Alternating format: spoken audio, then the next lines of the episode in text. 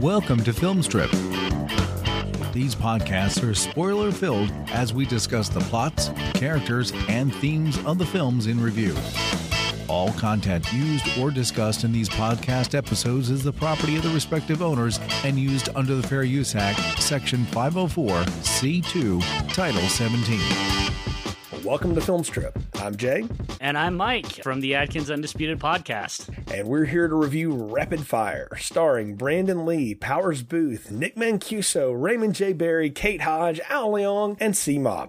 Directed by Dwight H. Little, released in 1992, grossed $14.4 million at the box office, and made Brandon Lee a straight up action star in the footsteps of his famous father. And, you know, Mike, we're gonna, we're gonna spend a few minutes talking about how lousy it is that we don't have more Brandon Lee in our lives, and we, we all know why. Uh, and you can listen to Brian and I talk about that on the Crow. But first off, welcome back to Film Strip, man, and tell folks about all the cool stuff you got going on over at Adkins Undisputed. Happy to be back. Always a pleasure, Jay. I love talking to you. Um, yeah, so uh, again, for those who haven't listened to episodes I've been on before, I host uh, Adkins Undisputed, the most complete Scott Adkins podcast in the world, where I am going through movie by movie his career uh, and periodically am joined by him to talk about his movies as well as guests every week. Jay you've been a guest on the show before uh, when we talked about the i think vastly underappreciated the tournament. And uh, and yeah and uh, i've actually crossed the halfway point. I know what my next project's going to be but i'm not quite ready to announce it to the world yet.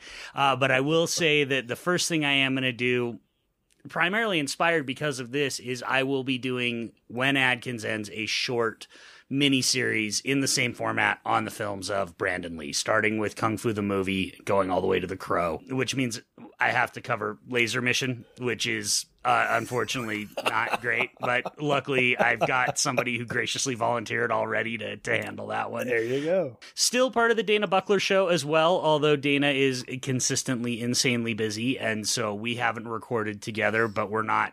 It's not for any reason other than just a matter of time. He's super busy with the Fun for Life radio stuff. I Adkins is taking up far more of my life than I was expecting, and we both have day jobs. So, um, you know, we'll get back to it at some point, though. Absolutely. Well, always exciting to hear what you've got going on in Adkins, and it is such a fun podcast to be to be a part of and to listen to because again it introduces uh, I think a lot of people to movies that they may not have thought of, they hadn't heard of, hadn't seen, and it really blows my mind how big that guy's oeuvre is. Uh, and it's it's impressive, like it really is. And the fun parts, Mike, when you have him on and he chops it up with you too. That's always a really cool thing. Yeah, you know, people always say don't meet your heroes, and uh, I don't, I can't say that that's true in this case. That that I've had nothing but a blast talking to him. He's been very gracious. Uh, we have shifted gears a little bit. He won't be appearing on every episode um, because it was just, I think it was he's too busy and it was kind of getting us bogged down. So what you'll see instead is is some of the really big movies, things like Avengement, stuff like that. We're going to spend a lot of time talking about them rather than just trying to spend 10 minutes on every movie. It was more it's more fun to spend 45 minutes on Avengement than 10 minutes on, you know, Incoming or or some other movies that that maybe don't work quite as well as that one. So No, ab- absolutely. Look, if I ever had a chance to interview somebody like Henry Cavill, I would not ask him questions about the Hellraiser movie he was in. You know, I, I might ask him one or two, but I'm going to spend a lot more time on The Witcher and all the other cool things that he's in. And what was it like to have his pocket square just randomly appear in a Mission Impossible? exactly. Movie? Yeah, to, to be a meme.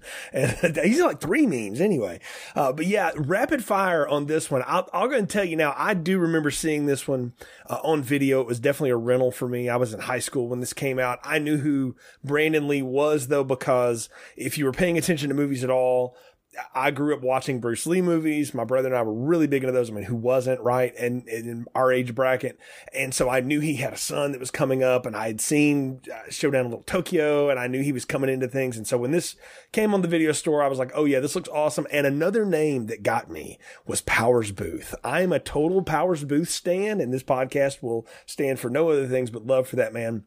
Uh, and the incredible work he he put out in his life too. But I've never seen him in something where I disliked him. I don't know that he was always in good movies, but he always gave a really fun performance. And so when I saw that name on the thing, I said, "Oh, I'm in." So I rented this sucker, watched it, remember it uh, fondly. But it, it's been decades, Mike, since I thought about this one, and you suggested it. So so when I asked you to come and do film strip, you threw Rapid Fire out. Why, why Rapid Fire? Because uh, I love this movie. This is one of my very fair, very favorite movies of all time. We did the the Battleship discussion with Rob, and I thought we w- had a lot of fun talking about that movie. We did Reign of Fire. Uh, you know, those are movies that I enjoy and I like. This is truly one of my very favorite movies. I much like you, was a big Bruce Lee fan.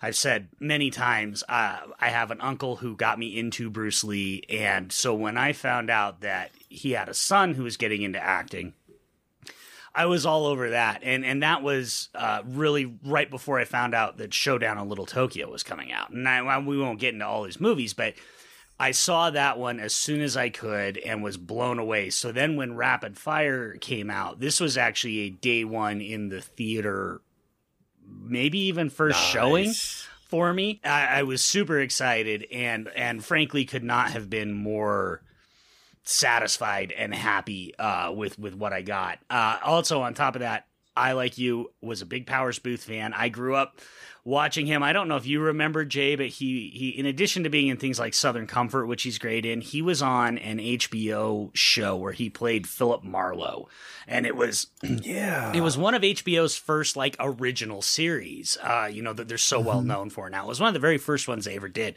We're talking early to mid '80s, you know, '83 mm-hmm. somewhere around there, and um and I watched those all the time, and he was so good in them. And so, very similar to you, anytime I see his name, I get excited because the dude brought it every chance he could, even if he wasn't in the best movies, even if he was, you know, even something like Red Dawn, which is, you know, yeah. has a lot of people have a lot of affinity for that movie. I have much, much less.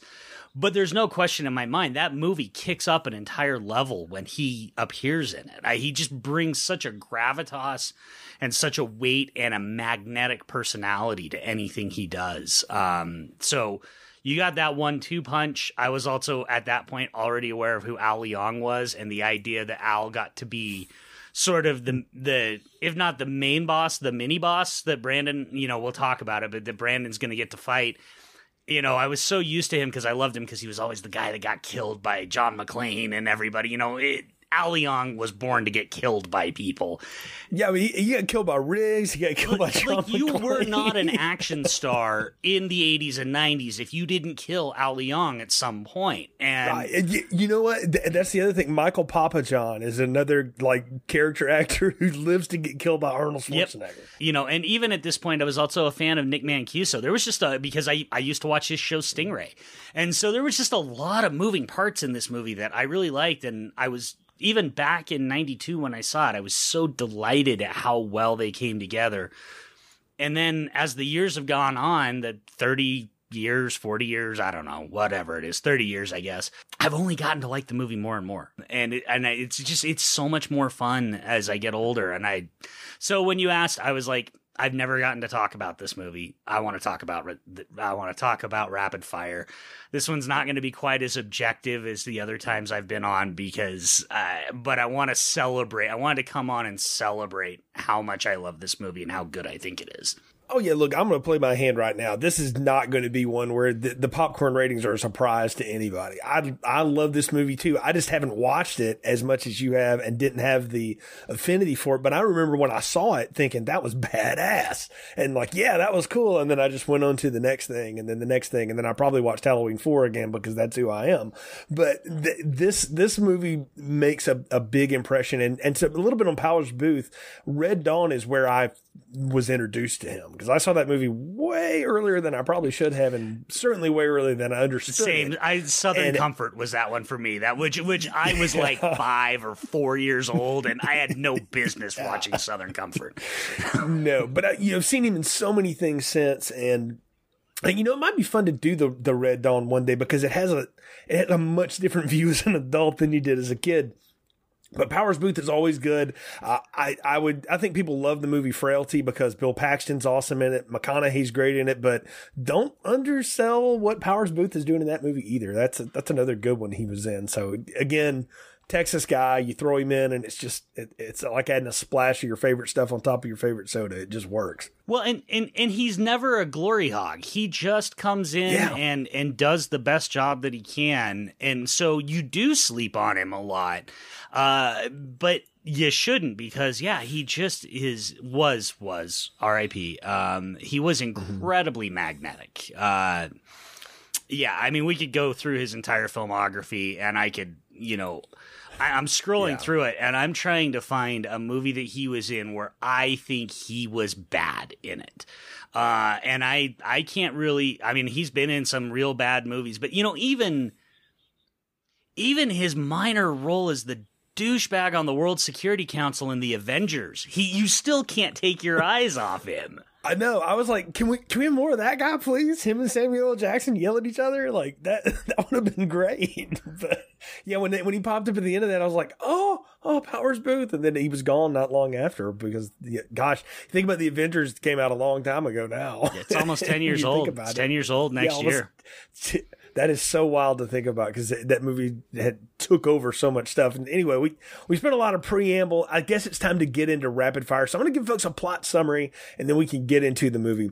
Brandon Lee plays Jake Lowe, a Los Angeles art student who's trying to rebuild his life after seeing his father killed in Tiananmen Square in China. Lured to a party of Chinese pro-democracy activists posing as an art show, uh, Jake witnesses a mafia drug distributor, Antonio Serrano, kill a man named Carl Chang, who is an associate of Kinman Tau, a drug kingpin who Serrano feels disrespected him. Jake escapes the shootout only to be arrested, interrogated by the FBI, and placed in protective custody. However, the agents at the safe house are corrupt, which sends Jake on the run again after he evades a young detective named Carla Withers. He reaches out to the FBI, but the corrupt agents try to kill him again until he's rescued by veteran grizzled police lieutenant Mace Ryan, played by the awesome Powers Boothe, who happens to be partners with Carla, as we find out. Ryan's team has been after Tau for over a decade, and he finally agrees to help Jake if Jake will help them in a sting operation to learn Tau's next shipment. Jake helps Ryan obtain information about Tau's shipment, going through Serrano's corrupt FBI ties, and this thing more or less works, but Jake is nearly killed in the process and gets quite angry with Ryan for putting his life in danger when it wasn't necessary. While Ryan and his crew execute a raid on the next shipment locale, Jake and Carla hide out in her apartment for some quality alone time, and Jake is persuaded by Carla and Ryan to join them in one final raid on Tau. Carla and Ryan are captured, but Jake wades through the bad guys one at a time and rescues his partners and ultimately kills Tau in the process. And the three heroes share an ambulance ride away as the hair metal blasts and the carnage burns behind them and the credits roll. And that's about the most straight line I can give you on this movie. It's going to be fun just to jump in and talk about it.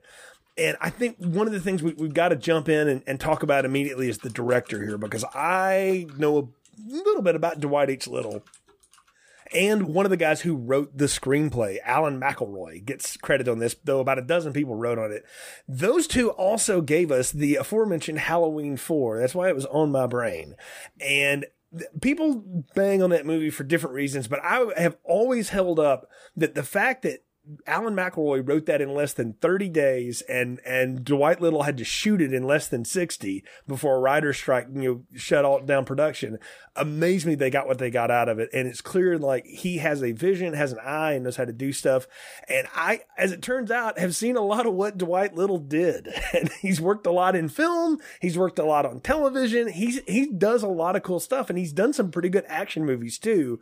And this was one of those that's right in the middle of his oeuvre, but he's also done like Marked for Death and he did, uh, he worked on Broken Arrow as an executive producer helping John Woo direct it, but he did like Murder in 1600 and he did an Anaconda sequel, which is not a good movie, but it's a hell of a lot of fun.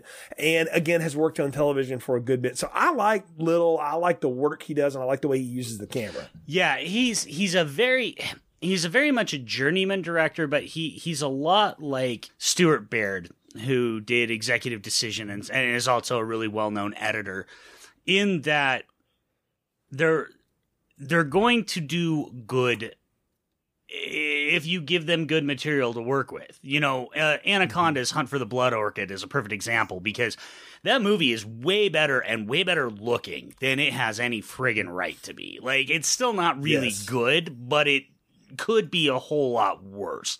And I, I ascribe a lot of that to Dwight Little. And, you know, the other big one I, I is is we Steven Seagal's Marked for Death, which is one of my favorite Steven Seagal Awesome movies. And mm-hmm. it, it just he knows how to shoot action in a way that involves getting the hell out of the way and letting his performers do what his performers do and and then making them look as good as they can. He's not interested in um he he's got a thing that I love with directors like him, which is no ego. He's not interested in making his movies a director's show. He is interested in making his performers look as good as they possibly can. And he does that very well. And I think he doesn't he does it no better than he does in Rapid Fire. Like I think Rapid Fire I know a lot of people really love Halloween 4. I like it plenty, but I think Rapid Fire is absolutely his best directed movie. I think he he does everything right in this movie. And then yeah, you mentioned McElroy. The lines the lines that McElroy is putting in these actors' mouths. I mean, there's so many, you know, and we'll obviously break it down a little more when we get farther into it, but there's just things like Pop Tarts, more Pop Tarts, you know, or or that's blackmail. That is law enforcement. You know, there's so many terrific lines in this movie. It's really funny, in addition to being all sorts of kick ass. Um, and a lot of that's Yeah, because the- of Brandon, but it's also he's got good dialogue to work with. Well, and that's the thing, and I'll say this immediately. And one of the things I appreciate about Little and directors of this era, Baird's another one uh, you mentioned. There, there are a few others who who knew how to do this. When you're shooting action movies nowadays, what happens? It's friggin' close-ups and a thousand cuts. It's Michael Bay to death, right? He pulled back and lets you see the full screen. It's two people fighting. You get to see the full movement. You get to see what these these talented people can do. And especially Brandon Lee. I mean, this is a showcase of showcase to all the cool shit he could do. And it's probably not even a third of what he could do.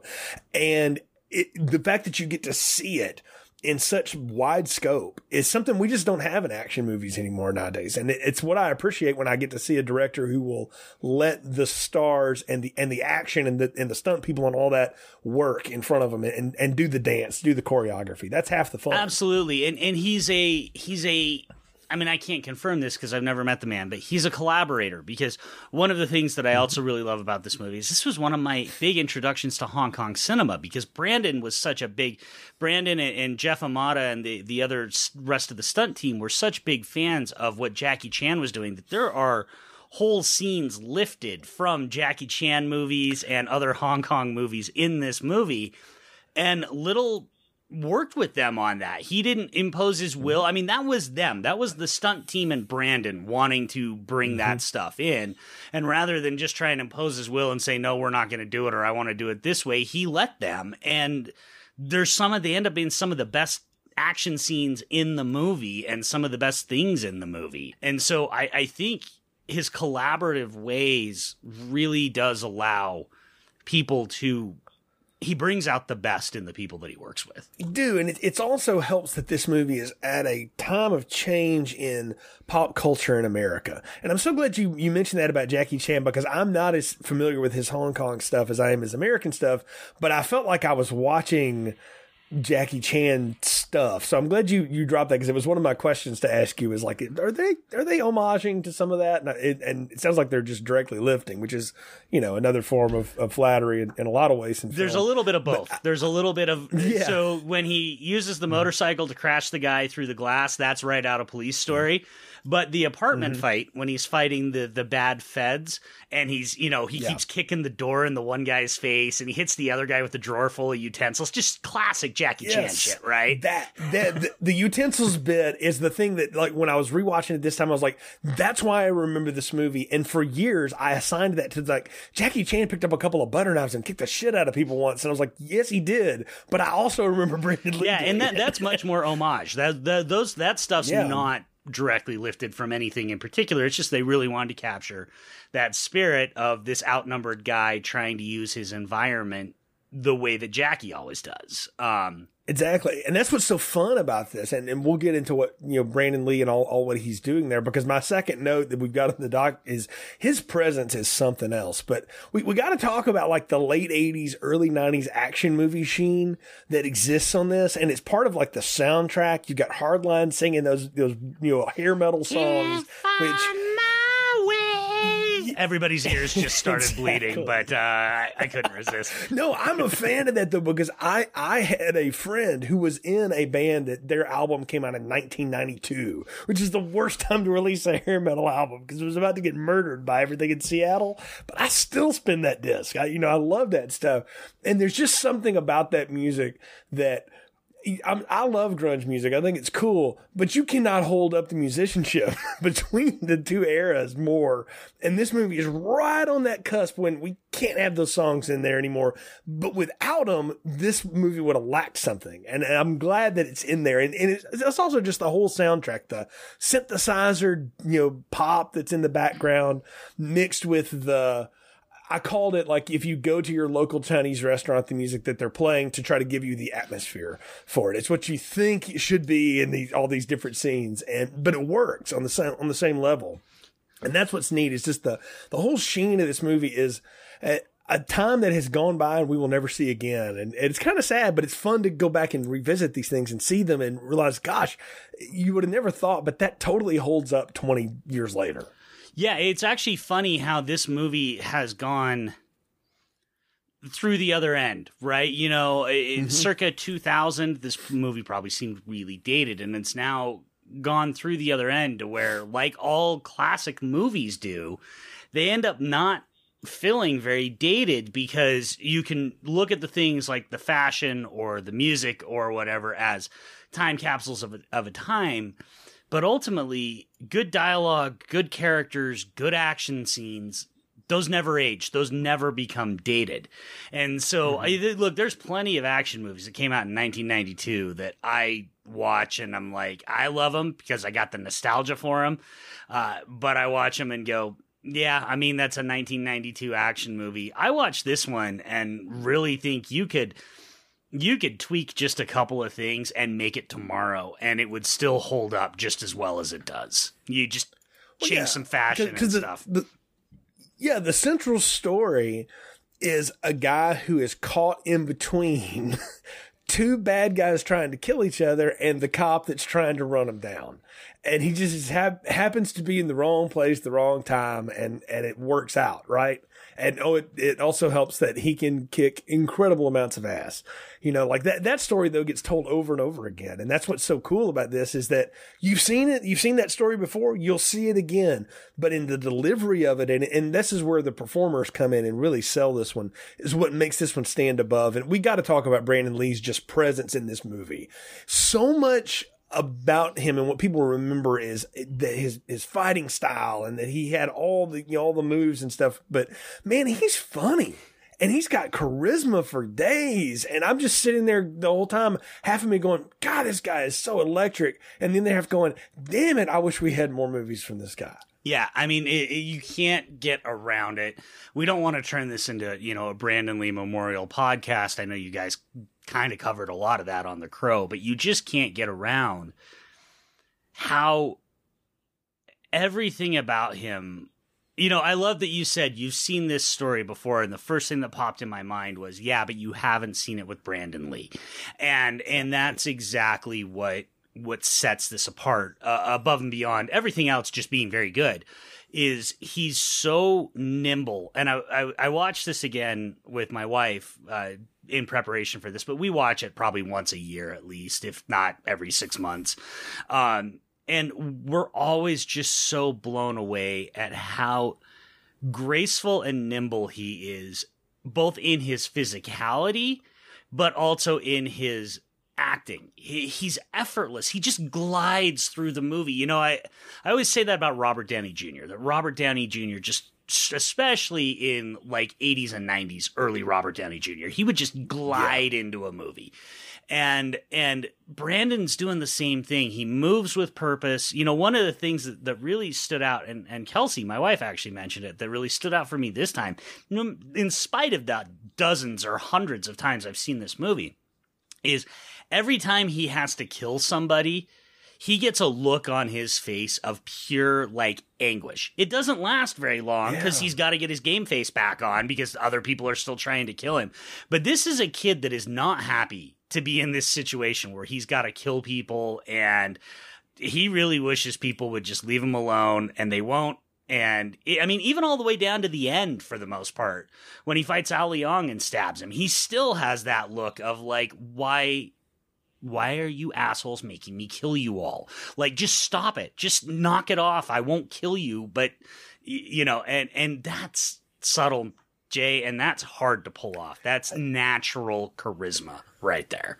Well, it it is, and, and you talk about the way he glides physically through through movies, but the lines just fall out of his lips like he's not reading lines; he's just talking, and that's that's when an actor has hooked you. No matter what kind of movie they're doing, is you forget that you're watching someone who has rehearsed this and has memorized this, and they're just talking. And there's so many times that I'm watching him, and I'm like oh man, that's just so natural. Like that's just that comes out like the way Gibson spits him out as as Riggs, and you know some of these other performances, and it's like man, it it, it does make you it makes me appreciate like good you know. Eh, we don't have a lot from this guy, so you just got to drink up every you know, last ounce of it because he gives so much. And I think the other part of it too, and what is so good is that the Jake Lowe character, there's like a, there's a whole backstory we don't know about him. Like there could have been hella prequel movies and sequels to this had he lived.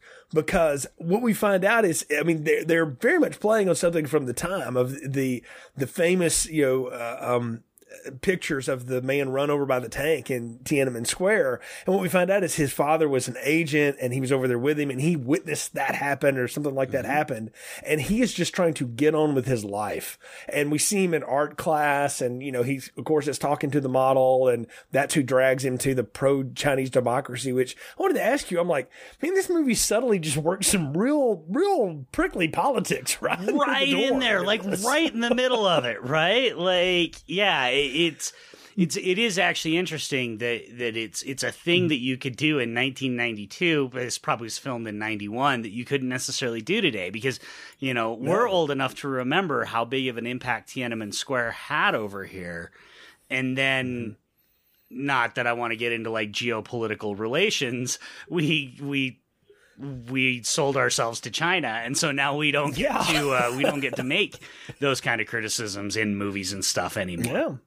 So, so yeah, spe- speaking of, of Red Dawn, you know, uh, the the remake of it completely changed itself because of that, and and and again, you know, not to go down that road, you know, this isn't the Daily Wire, but that is something that grounds this movie in a period in time, but it also gives you a backstory about a, a character, and you don't need to know all of it to understand the effect it had on him. Like nowadays, that would be a 30 minute subplot, and this movie would be three hours long, like every other friggin' action movie is.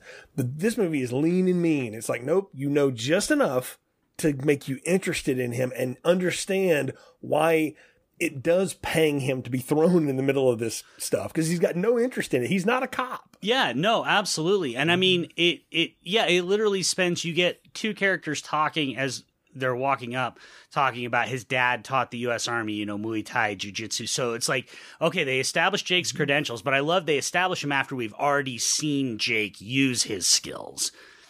And we establish his relationship with his father essentially, but we get so much of that through Mace.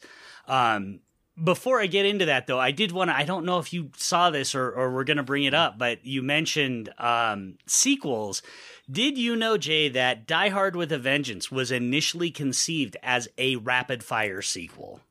I did. I had read that back when when I was I was digging through uh, when I first got on the internet and discovered the Internet Movie Database uh, and spent oodles of time on there. I had read that little piece and then had had heard people talk about that before. And it's when I realized Hollywood would write a script and then slap a known property on top of it. Uh, Yeah. and I knew that that happened anyway because there's a lot of Bond movies that are that way. And so I- had heard that before, but at at the time I don't think it registered with me. But holy cow, that would have been an awesome rapid fire sequel. Like you could totally see it. Yeah, it, it totally different movie, right? With Brandon Lee instead of Bruce Willis, like completely, just a completely different. You even if you didn't change anything in the script, obviously you'd have to take the Han, the Gruber stuff out. But even if you didn't change anything else in the script, like just a totally different vibe uh, from from. Well, I mean, it, it could have been one of Tau's brothers, Yeah. you know, like or Serrano's brothers, you know, setting all this up, and you, you got to get Lowe, and a, you know, Powers Boothe gets drugged back. You you reverse the Yeah. roles essentially. Yeah. You, you, Jake Lee is or uh, Jake Lowe is what Samuel L. Jackson was in that movie, but you put him in the John McClane scenario, and you got to drag the old drunk cop in there to help him out. absolutely, absolutely. Yeah, to- totally would have worked too. And uh, it's what's so neat about this movie is that it lays such cool groundwork for these people, and you can tell that, it, or at least we look at it now and you think like, oh gosh, they could have gone here, here, and here with it. But this was just conceived as a movie initially, and then when it hit, they were like, holy cow, we got to do something with that again, and they did. It just you know didn't turn around in time to do it with him the early fight scenes, Mike, we got to talk about these because you're the you're the action connoisseur or whatever uh, in in my group of film Twitter friends. I'm watching this and I'm like, this is awesome, and I'm just chewing it up for what it is. But tell me what the heck he is doing, man, because it is it is a combination of so much cool stuff. unsurprisingly, he was a practitioner of Jeet Kune Do, um, which is the the martial art that his father invented. And basically, the thing with Jeet Kune Do is it, it, it it's it's a formless. You know, everybody knows that that classic Bruce Lee quote: "Be like water." Jeet Kune Do is kind of uh, designed to be a formless martial art. It's going to adopt. it- It's really one of the early precursors of MMA, of mixed martial arts, mm-hmm. and. So he's adopting some jujitsu. He's adopting a couple of, of Muay Thai moves, but the bulk of it is Jeet Kune Do. And I always love Jeet Kune Do because I think it is one of the most uh, cinematic martial arts out there. Eh, You know, not just because Bruce Lee ruled and, and his charisma and because Brandon rules, but even if you look at somebody like this is a name a lot of listeners probably aren't going to know, but somebody like Michael Worth, who was in a bunch of movies in the 90s and he started on that TV show Acapulco Heat. Uh, he is a Jeet Kune Do practitioner and he always looked dynamic. It's just a very graceful, interesting martial art to see on screen. And, uh, and, then when you have somebody who's really talented at it, like Brandon executing it, you know, there there is there's a movie does in that that art house, the the art museum fight where he mm-hmm. this guy keeps trying to kick him and Brandon keeps kicking him in the shins and then punching him. And he only does it a couple of times, but it's mm. so graceful and so fast that I just to this day I've seen that a hundred times and I'm still like, God damn, this is good. And uh, and so I do also need to shout out, you know, because I wouldn't be doing my job if I didn't, you know, mention that uh, Clint, Clint Candinha was the fight choreographer. Uh, the great Jeff Imada was one of the big stunt people on this. This this had one of the best stunt teams in Western movies in 1992, uh, and and everybody brought their A game for this movie.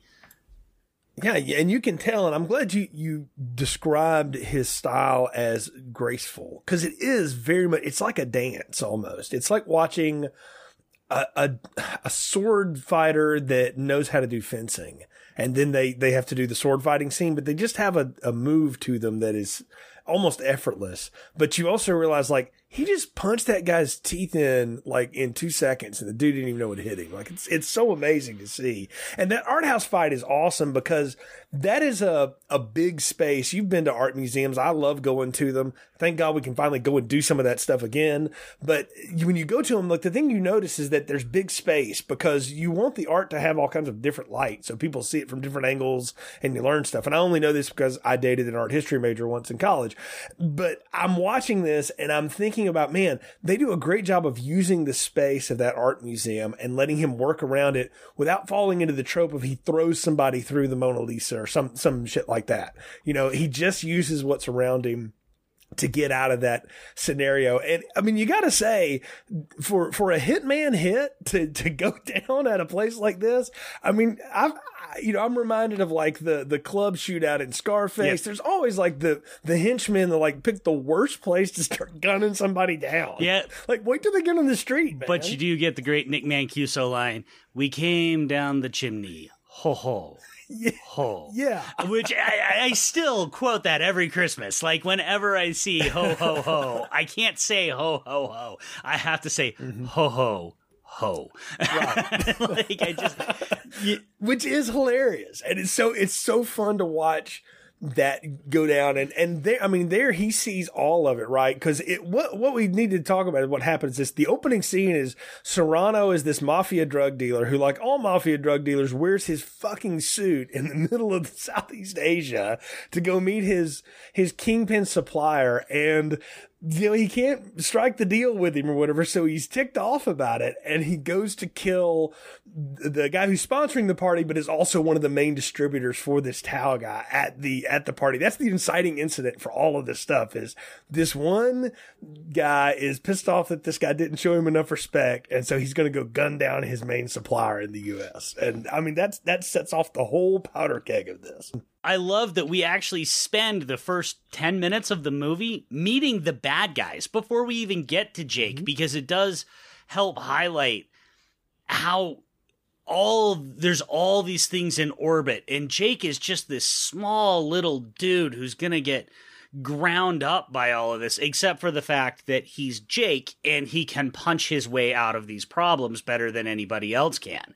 But like he's he's wrong guy wrong time and and that's so clearly established by establishing who our villains are before we even meet Jake because it gives them motivation and personality uh, you know, I mean, Tzi Ma is probably only in two or three scenes. I think he's got three scenes in the movie mostly.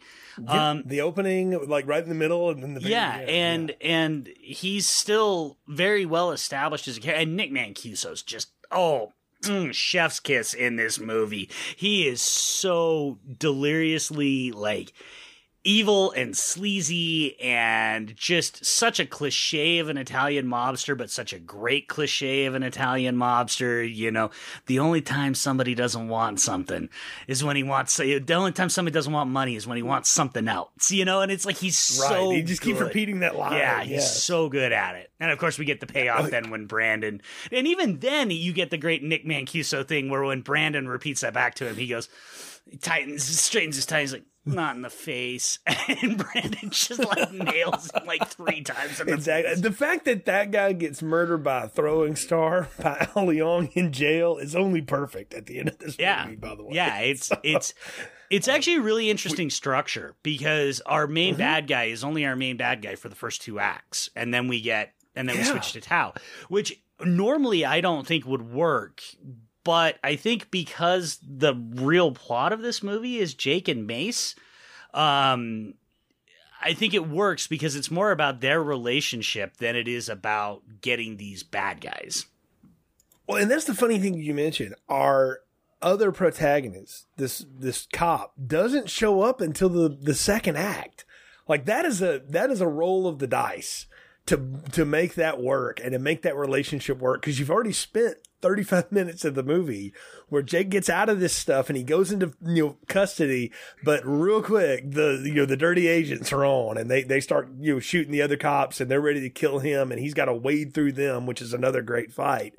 And he's only able to get away when this old grizzled looks like he's on a three day bender cop shows up and starts shooting it out against the bad guys that are like at this point jake's got three different levels of people trying to kill him and he doesn't even know what the hell he did like he has no idea what is happening Yeah, yeah, and you get you get you know you get Powers Boothe, you get Mace coming in and being like, "Get your ass in here if you want to live," you know, and it's like, okay, I guess I'll do that because everybody else seems to be trying to.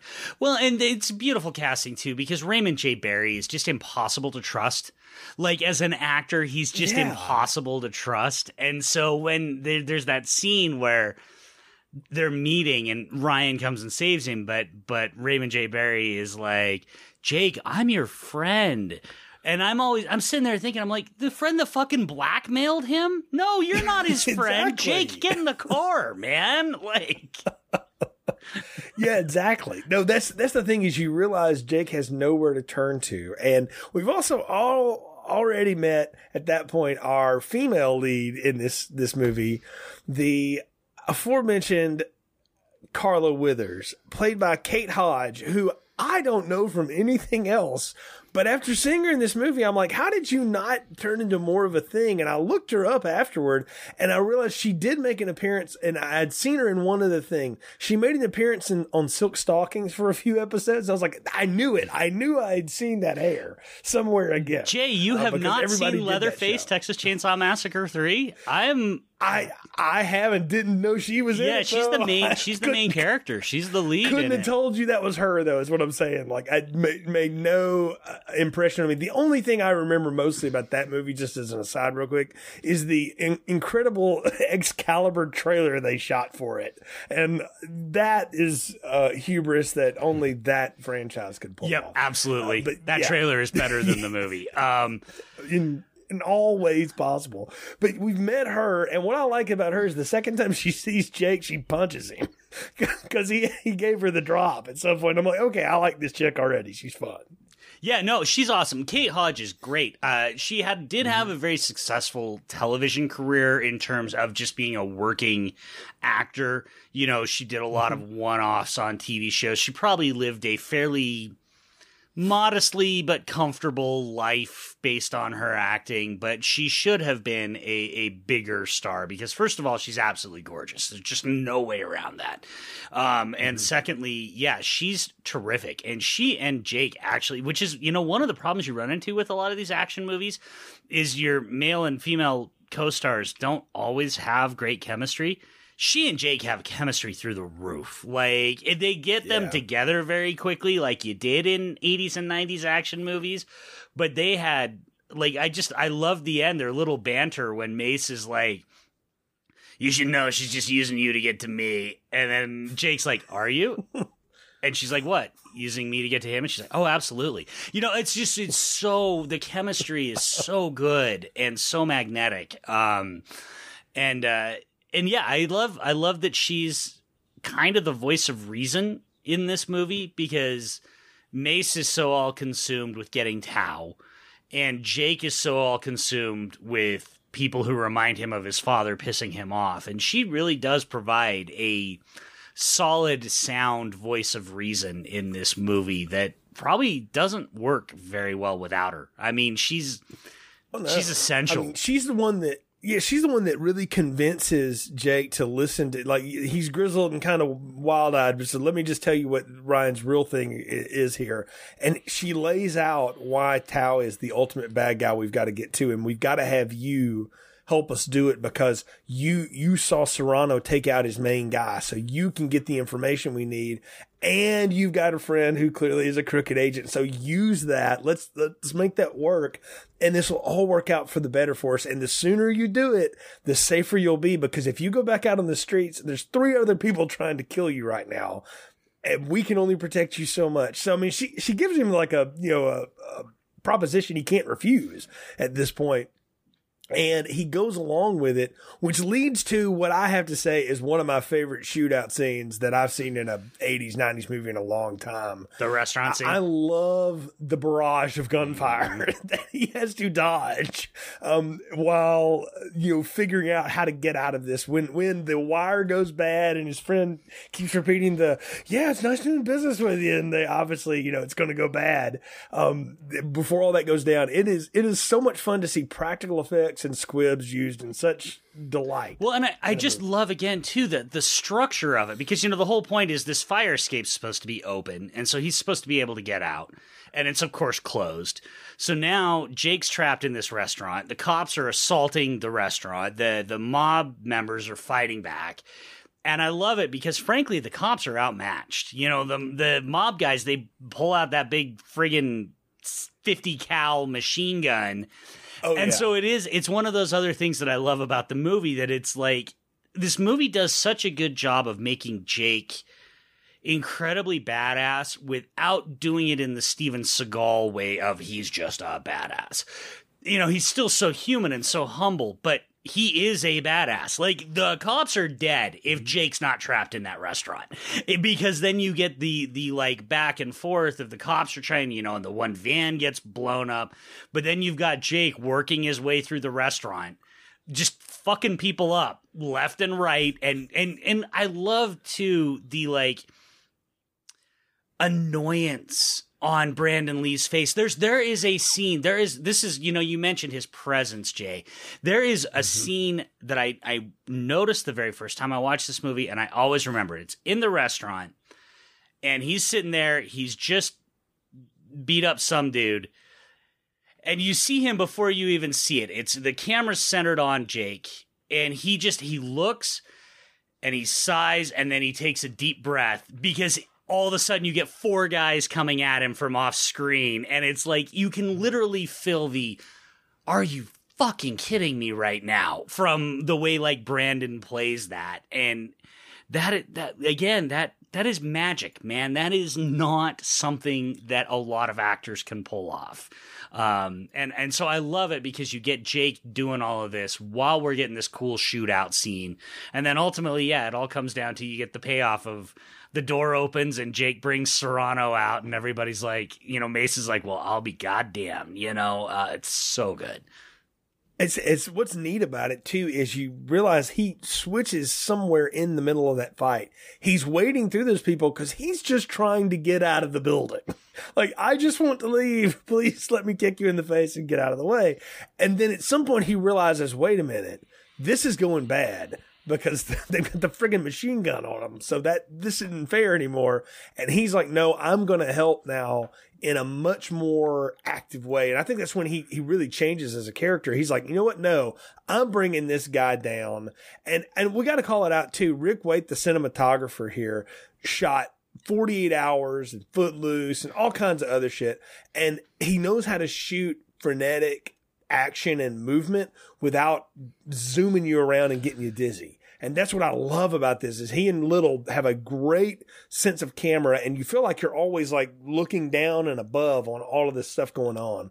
And it makes the present so much better. So when Jake walks out with that moment, it's this big triumphant, like, hell yeah, he got the guy. Yeah, one of the things I always talk about on Adkins is the concept of geography in action scenes. And mm-hmm. there is no point in any of the action scenes in this movie where you ever don't have a clear sense of geography, no matter whether it's a big open warehouse like the art museum or the tiny apartment or this restaurant or the big fight in the laundromat.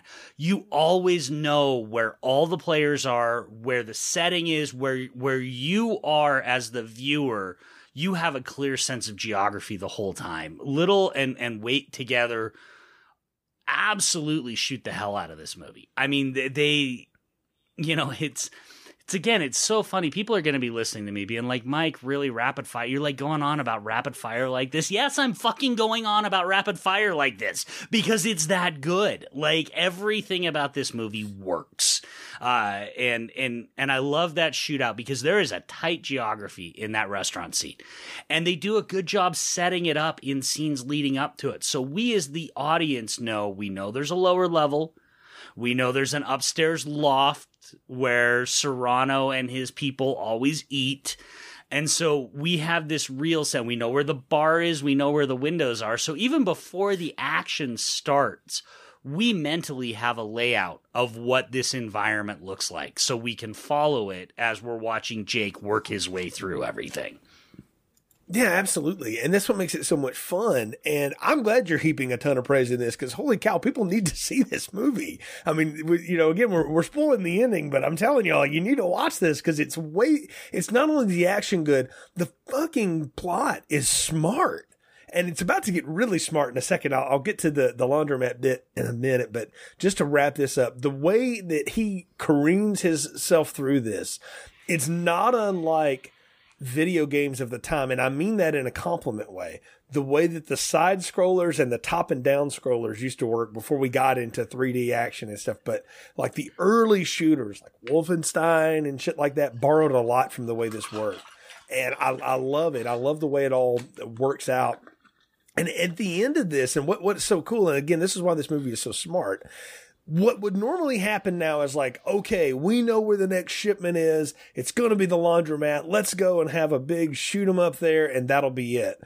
But no, that's, that would be the end of most movies, but not this one. What you get to see is what, what I call uh, pseudo Gus Fring screwing over the cops that are raiding the laundromat because he's, he's figured out, nope, they've caught my guy. So I'm not going to be dumb enough to bring my drugs in the same way and it's juxtaposed in only a movie in the 90s could do early 90s could do where jake and carla are getting it on in the apartment while the the ballad is rocking in the background and the cops are raiding and it's gone bad. I love how smart this movie turns like that because again a lesser movie would have just said ah let's just have a big ass action scene for 30 minutes and, and get out. Well and i love it too because they need you know because at this point jake is out Right. We find out that Mace mm-hmm. has lied to him and actually had uh, an illegally obtained tape that he gave to the FBI agent, to the FBI, so that Jake was clear. You need this to come up with a good reason for Jake to come back, you know, and obviously we get the great stuff. I, I two things I want to say. One, really quick, what was it with early '90s things that had police uh, officers in bowling alleys? Because this and 21 Jump Street both did that. I know, right? and and as you know, Jay, as part of my day job, I work with a lot of cops. I assure you, I have never seen a bowling alley as a police station. um, no, but two, um, I love the scene of you know, we find out Jake has just been so obsessed that his dad was dude. There's a reason that his dad died. There's a bigger picture, and Carla being Mace's intelligence officer, Detective Withers, my intelligence officer. Why don't you lay some intelligence on me? Uh, you know, uh, she finds out, she gets his dad's file, and no, he just died doing what he believed in. There's no greater thing other than he died doing what he believed in. And then you yeah. get that great scene where Mace comes over to Withers' apartment after she and, and Jake's hiding. And he's just, you know, he's like, ah, oh, I'm really glad I didn't get that kid killed. I like that kid. And she's like, maybe you should tell him. And he's like, you know, I, you don't have to say something like that. And man, that, that just like, that gets me right in the feels. Like this movie should not be getting me in the feels, but it does.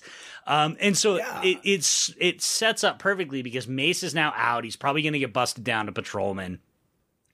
And so then you get that shot of Withers and Jake walking back in, and it's like, all right, this is our one last shot to get this guy.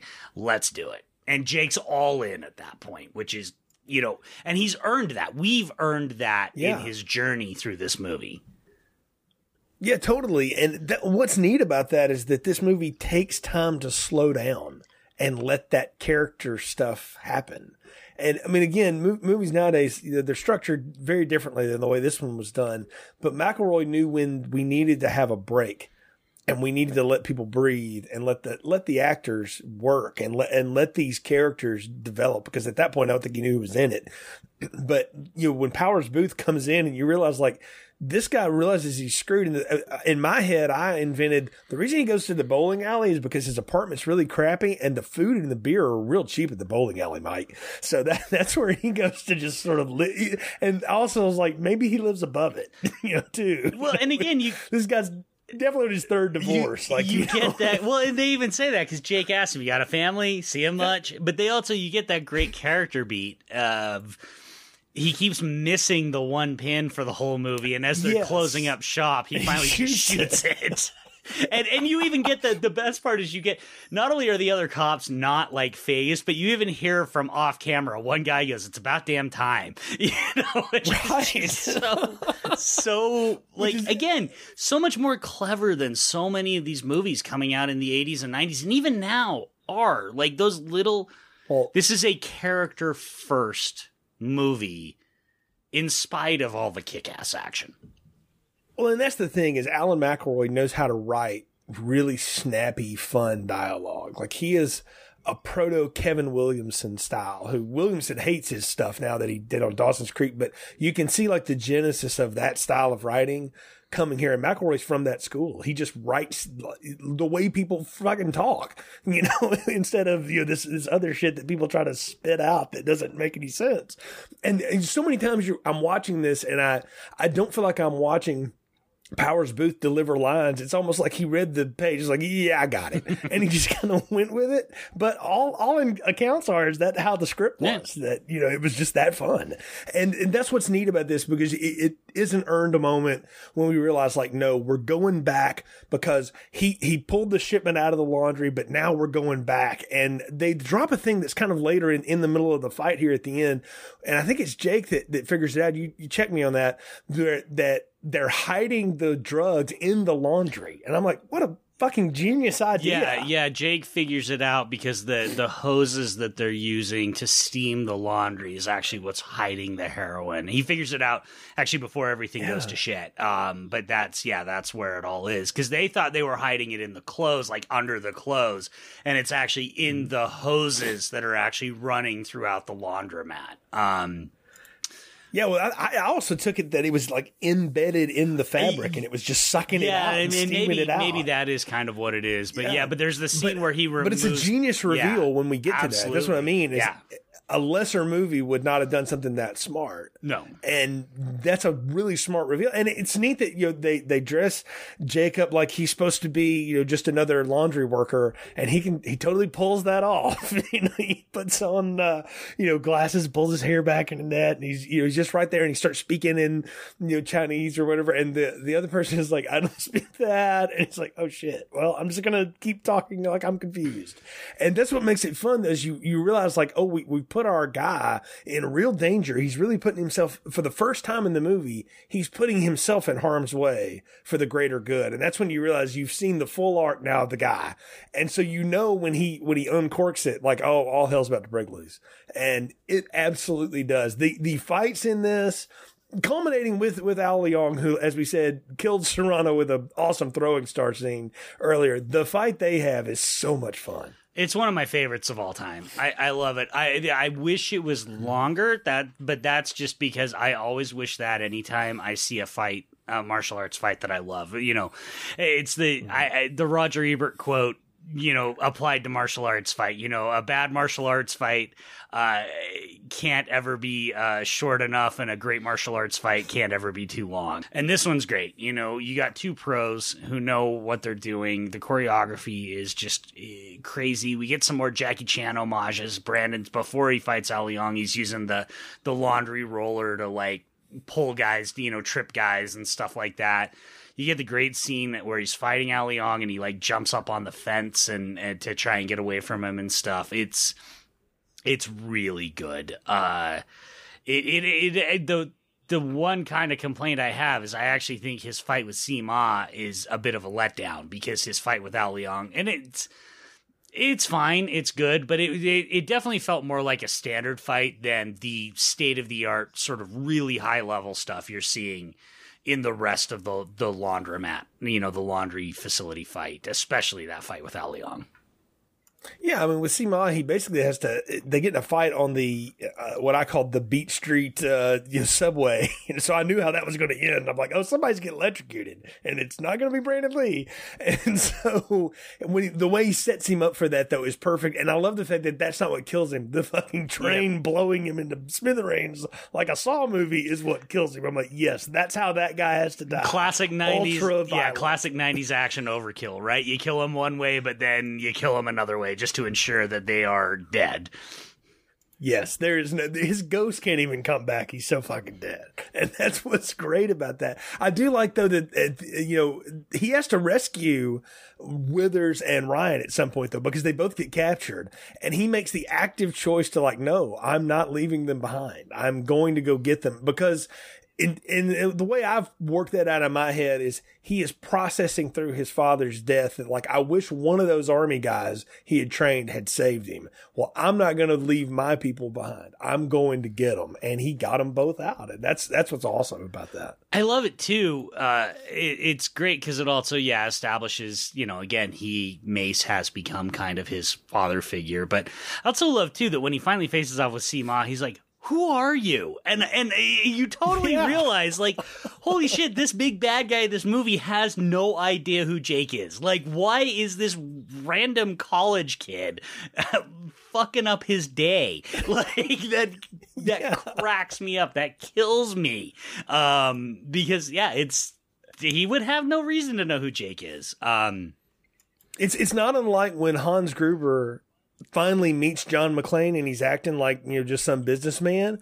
And the look on on uh, his face when he goes like, "You're a policeman," he's like, "Holy shit, you've been causing all this problem!" Like that's it's it's great. It's a great action yep, trope, absolutely. And, and but but it, I love that they stopped to do that. Again, this script is smart and it stops to do that to pay that stuff off uh, it's just a ton of fun. And then, you know, as with all good cop movies in, in this era, you got to end with somebody going on a hospital ride. Like somebody's getting in a fucking ambulance and, and going to crack wise before they, you know, they oxygen them up. Yeah, yeah, you get the you know you get the aforementioned. He's just using you to get to me, and because you know Jake has to go save Mace from the burning building, so he gets to save his father figure when he couldn't save his father, which he, again, it's cheesy, but it's also effective because the characters establish that groundwork. So it works. In a lesser movie, that scene is just awful. But in this movie, I think it works. You get him, and you know, you get the nice when the ambulance guys are like, Are you in or out? And Jake gets that fucking Brandon Lee smile that just lights up the whole damn screen, and he's like, "We're in," and and you just my God, talk about a movie star. Jay, like, what a friggin' movie star that guy was.